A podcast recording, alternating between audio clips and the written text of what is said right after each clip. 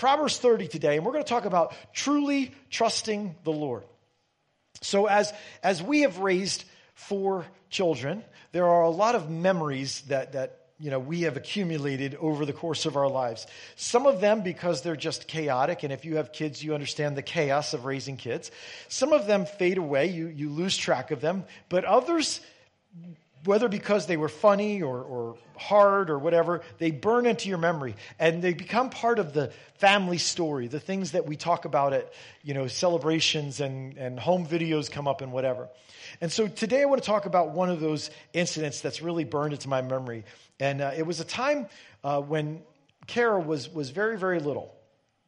She's probably less than two years old. And our family knows the story really well because it, it, says a lot about who we are and, and who I am. Um, she had slipped and fallen and split the bottom of her chin open, a pretty good gash on the bottom of her chin. And she was just little. She was just like, I don't know, almost two years old.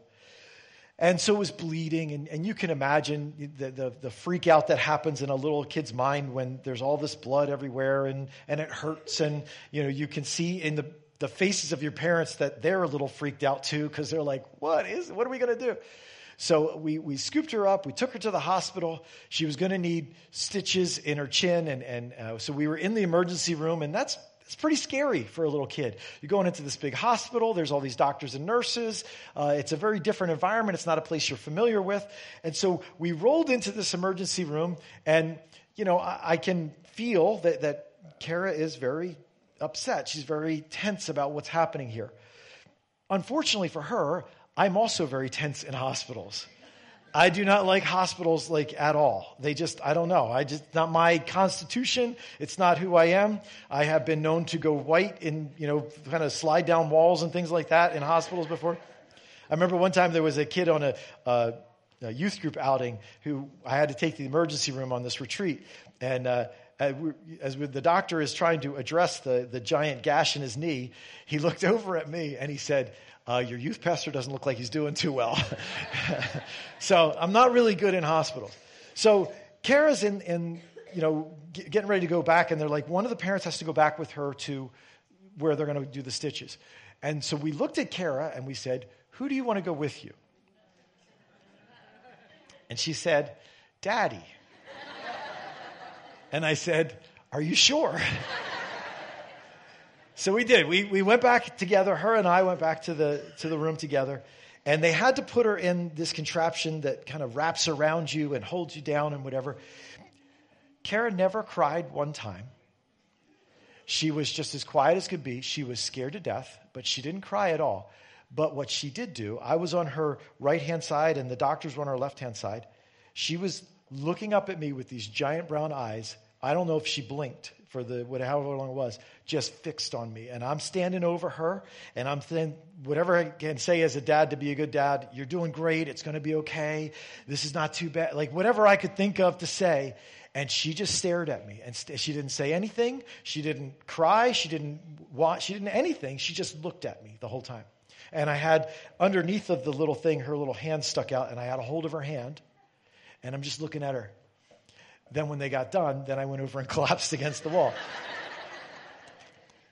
what, it, what it reminds me of is that all of us face times in our life that just scare us to death.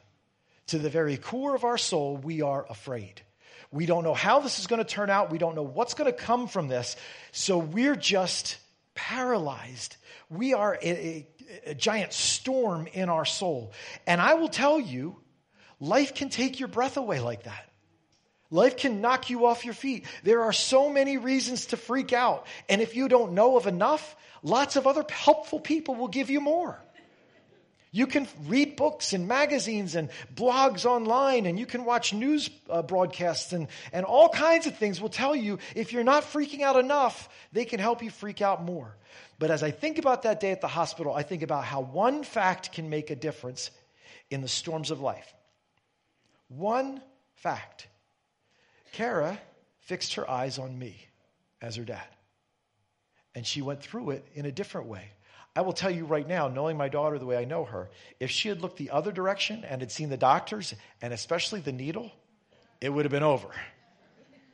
She didn't look that way. She looked at me. And it changed not what was happening, but it changed how she experienced it. And I will say for you and I, we have that same choice. What are your eyes on in this life? And if you don't know, then I'll tell you this what is your experience?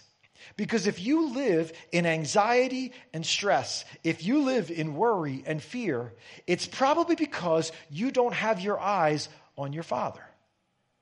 It's probably because you've forgotten how big, how great, how loving He is. In that, when you're looking eye to eye with your little girl, there is a communication there. There is an understanding there. There is a knownness there. And some of that knownness was, Dad, you're really big and I'm really small. And I know you'll take care of me. I know you're not going anywhere. I know you won't let anything bad happen to me. There was a trust in that moment. I'm saying to you, where are your eyes? Do you have the peace and the hope and the steadiness that come from keeping your eyes fixed on your Father? We become believers, we become Christians by trusting the Lord, putting our faith on purpose in God. No one becomes a Christian by accident. No one is born a Christian. If you think that's how you get to be a Christian, let me just share this with you. You become a Christian by deliberately putting your faith in Jesus Christ, letting Him come and be your Savior, recognizing you cannot solve your sin problem on your own. You are desperate for His rescue. That's how you become a Christian. And so you don't become a Christian without understanding this concept of trusting in the Lord. So it may sound weird for me to ask you whether you trust the Lord, because of course you do. If you're a Christian, of course I do. That's how I got to be a Christian. But what I'm saying is, are you truly trusting Him today?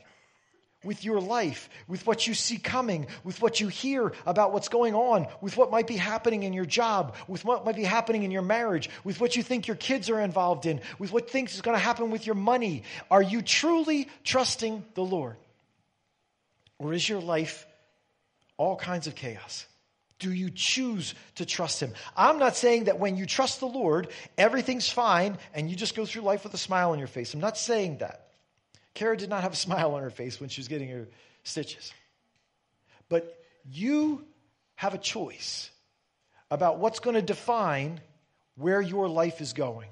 Today's proverb talks about what it means to truly trust the Lord, to live recognizing my natural tendency to stop trusting Him. And so maybe at one time you had placed your trust, your hope in the Lord. Yes, God's got me. But that was then. The choice is the same now. Will you trust Him today? Will you give Him your life today? And so we're going to look at a few verses here. We're going to start at verse 5 of chapter 30. And we're just going to look at this idea about trusting the Lord and what it will do in our life if we do. So, verse 5 says this Every word of God is flawless, He is a shield to those who take refuge in Him. Now, this is not a unique description of God. God is our shield, God is our refuge. We hear that over and over again in Scripture. But God, as a refuge and a shield, seeing him as that is a really powerful truth. Any given day, if you don't know this, let me just fill you in. Any given day can look overwhelmingly deadly, can it? You can find yourself in a crisis without ever seeing it coming. And it can be a dramatic crisis. Just because it's large doesn't mean it was foreseeable. Sometimes these things blow up in our face. And so your best plans, all of your hard work, all of your good intentions can wind up shattered and destroyed. Ever been there? When we measure our ability to protect ourselves against the danger that life brings, we quickly discover that we are dramatically underprepared. And if you don't, if you tell the truth to yourself, if you don't lie to yourself, you recognize that right now that you are dramatically underprepared for what life could and will bring your way. So, what do we do about that? Where do we go with that? Well, the Bible says here every word of God is flawless. He is a shield to those who take refuge in Him. Every Christian, every believer has this reality to anchor their soul that God is our shield and God is our refuge. But it says you have to take refuge in Him. Did you see that? In other words, God just doesn't come protect you, God protects those who take refuge in him. So maybe you doubt God's watch care. Maybe you doubt his protection. Maybe you doubt the fact that he looks over and watches over your life. Maybe it means that because you do, you can't accept trials or struggles because you haven't chosen to take refuge in God. What I'm talking about is a conversation in your soul. When life gets hard, when life gets scary, when you are all kinds of upset because you're a human being and life is upsetting, what conversation do you have in your soul? You have a choice about whether you're going to put wood on the fire of panic or whether you're going to get out the fire hose and put water on the fire of panic. Which way are you going to go? The wood is, yeah, that's right. Oh my word, I never thought about that. What am I going to do? And what would it feel like? And what would happen if? And what would. Down that path we go. But the conversation you're invited to have is a conversation that when panic comes, you go, Yes, I, I understand all that, and that could be awful. But you know what? The Lord is my refuge and my shield, and I trust him. I know he will watch over me.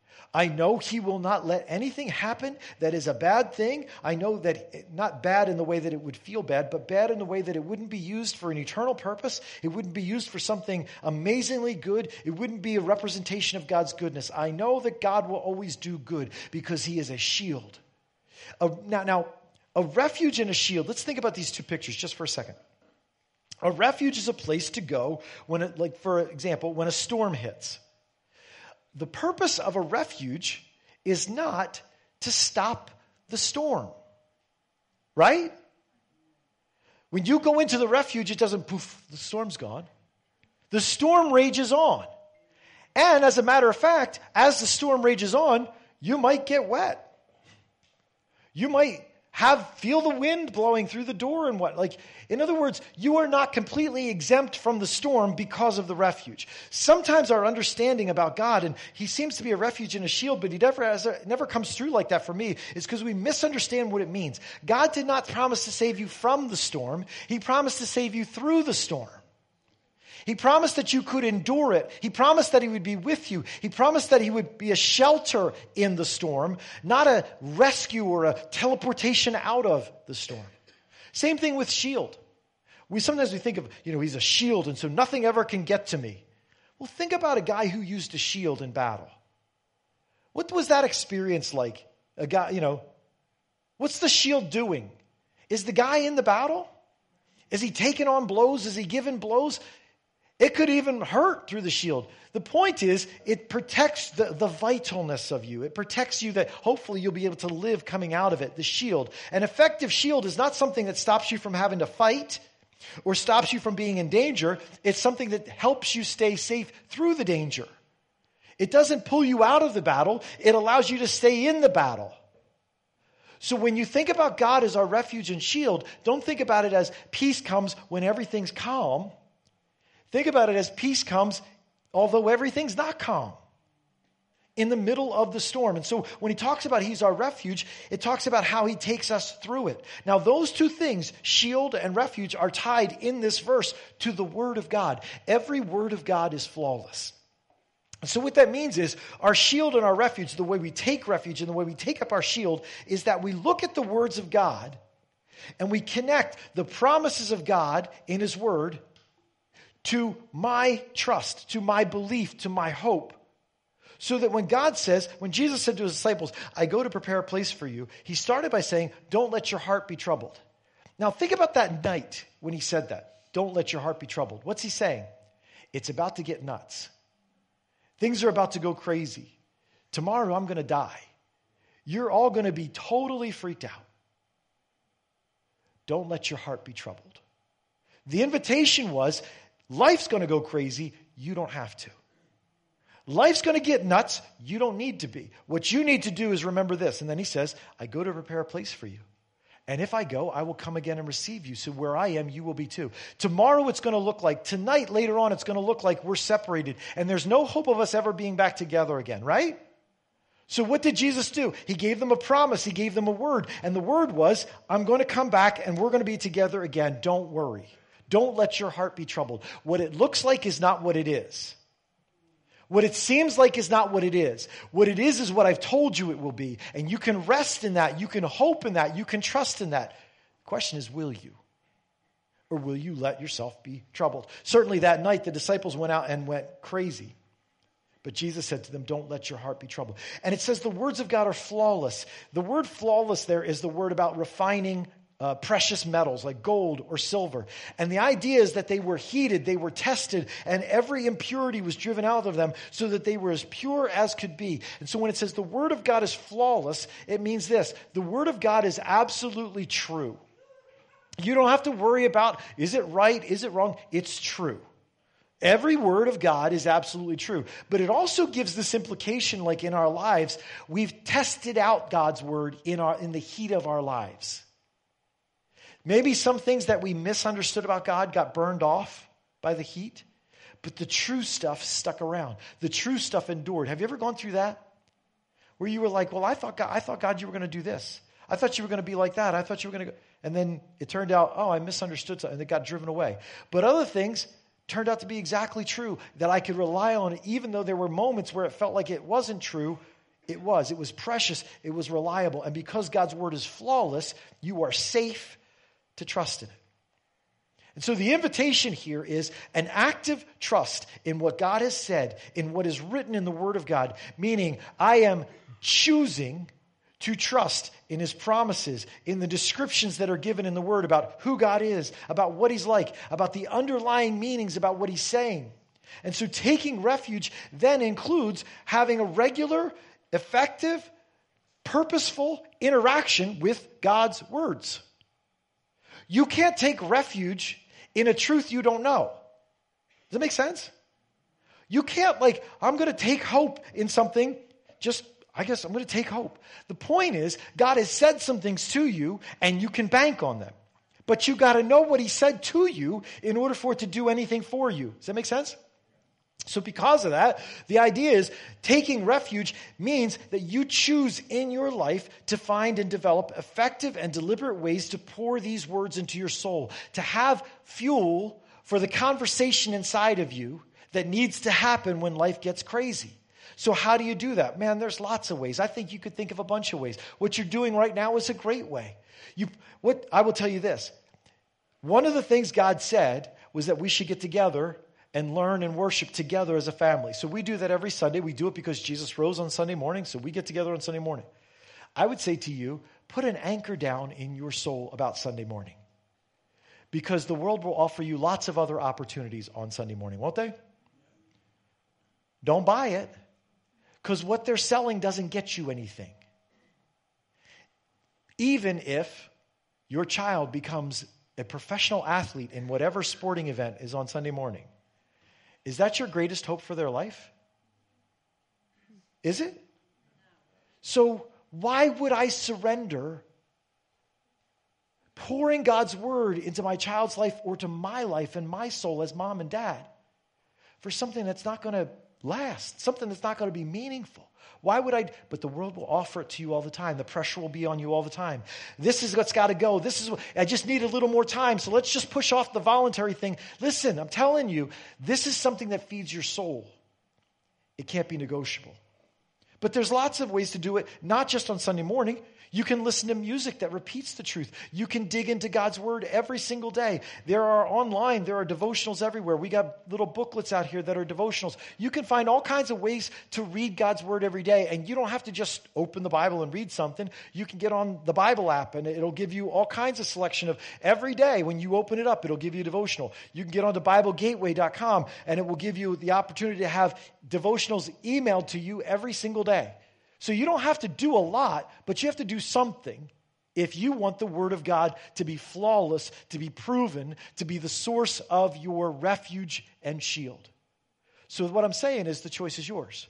You can go through life worried about every lightning bolt, worried about every sword that falls, worried about every battle that's coming your way, every storm that's on its way to you.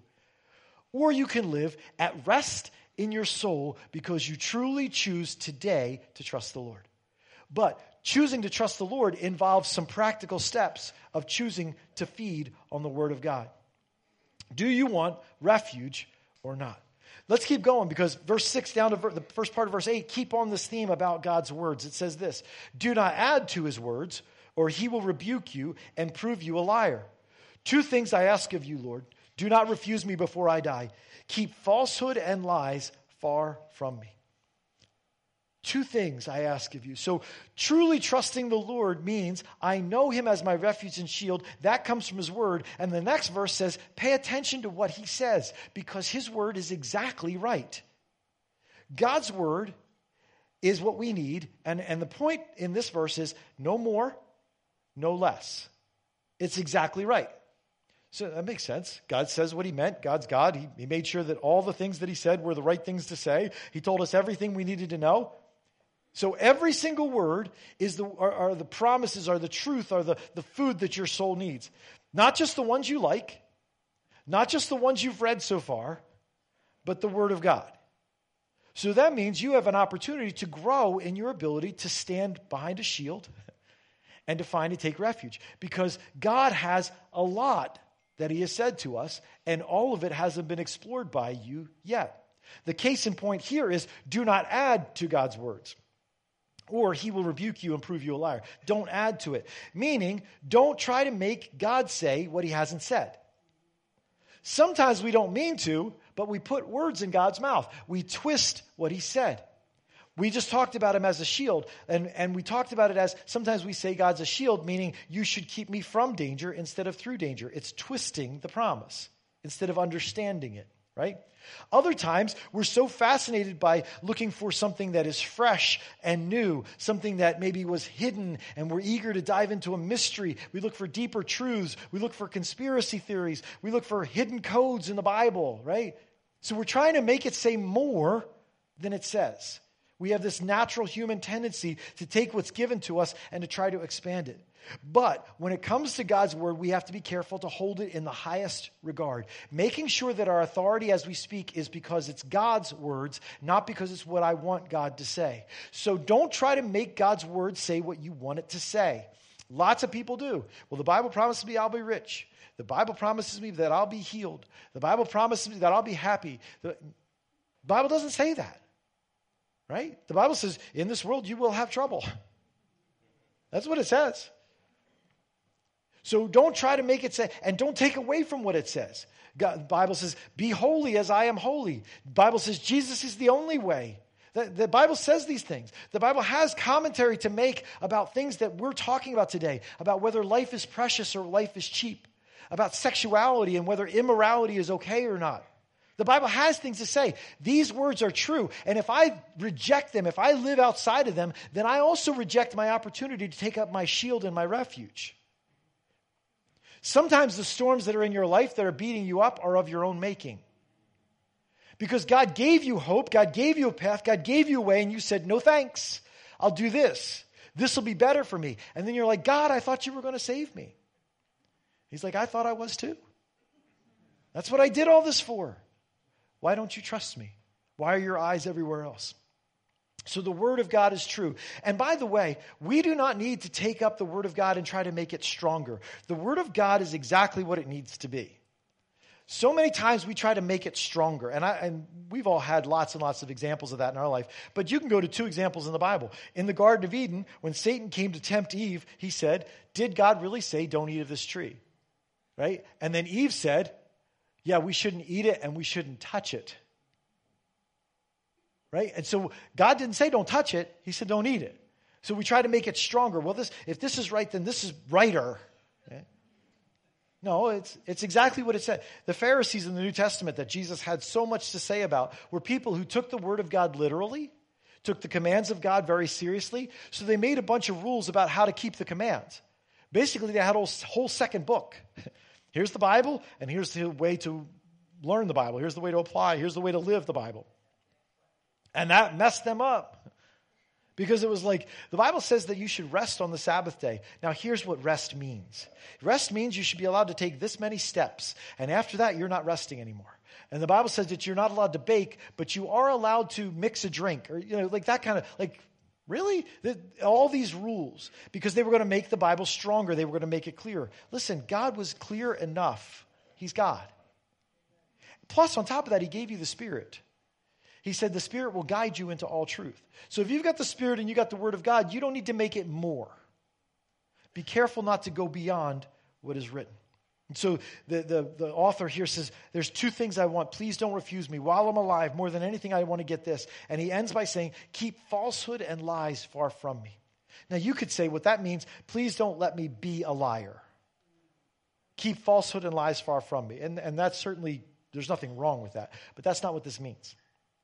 What this means is, keep me from living deceived. Keep me from placing my hope, my faith in a lie, and it turning out to blow up in my face.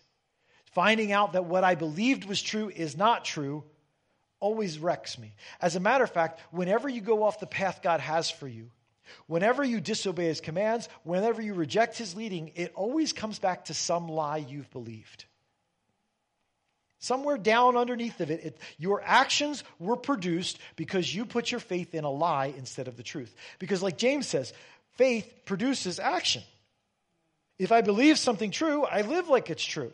So, in this example, if you believe that God is trustworthy, if you believe that God has you and God keeps you safe and God watches over you and has a purpose and a plan for your life, and that nothing can harm you while God watches over you until the time that you are to be leaving this earth, that God will walk with you through, then that changes how you look at tomorrow, doesn't it?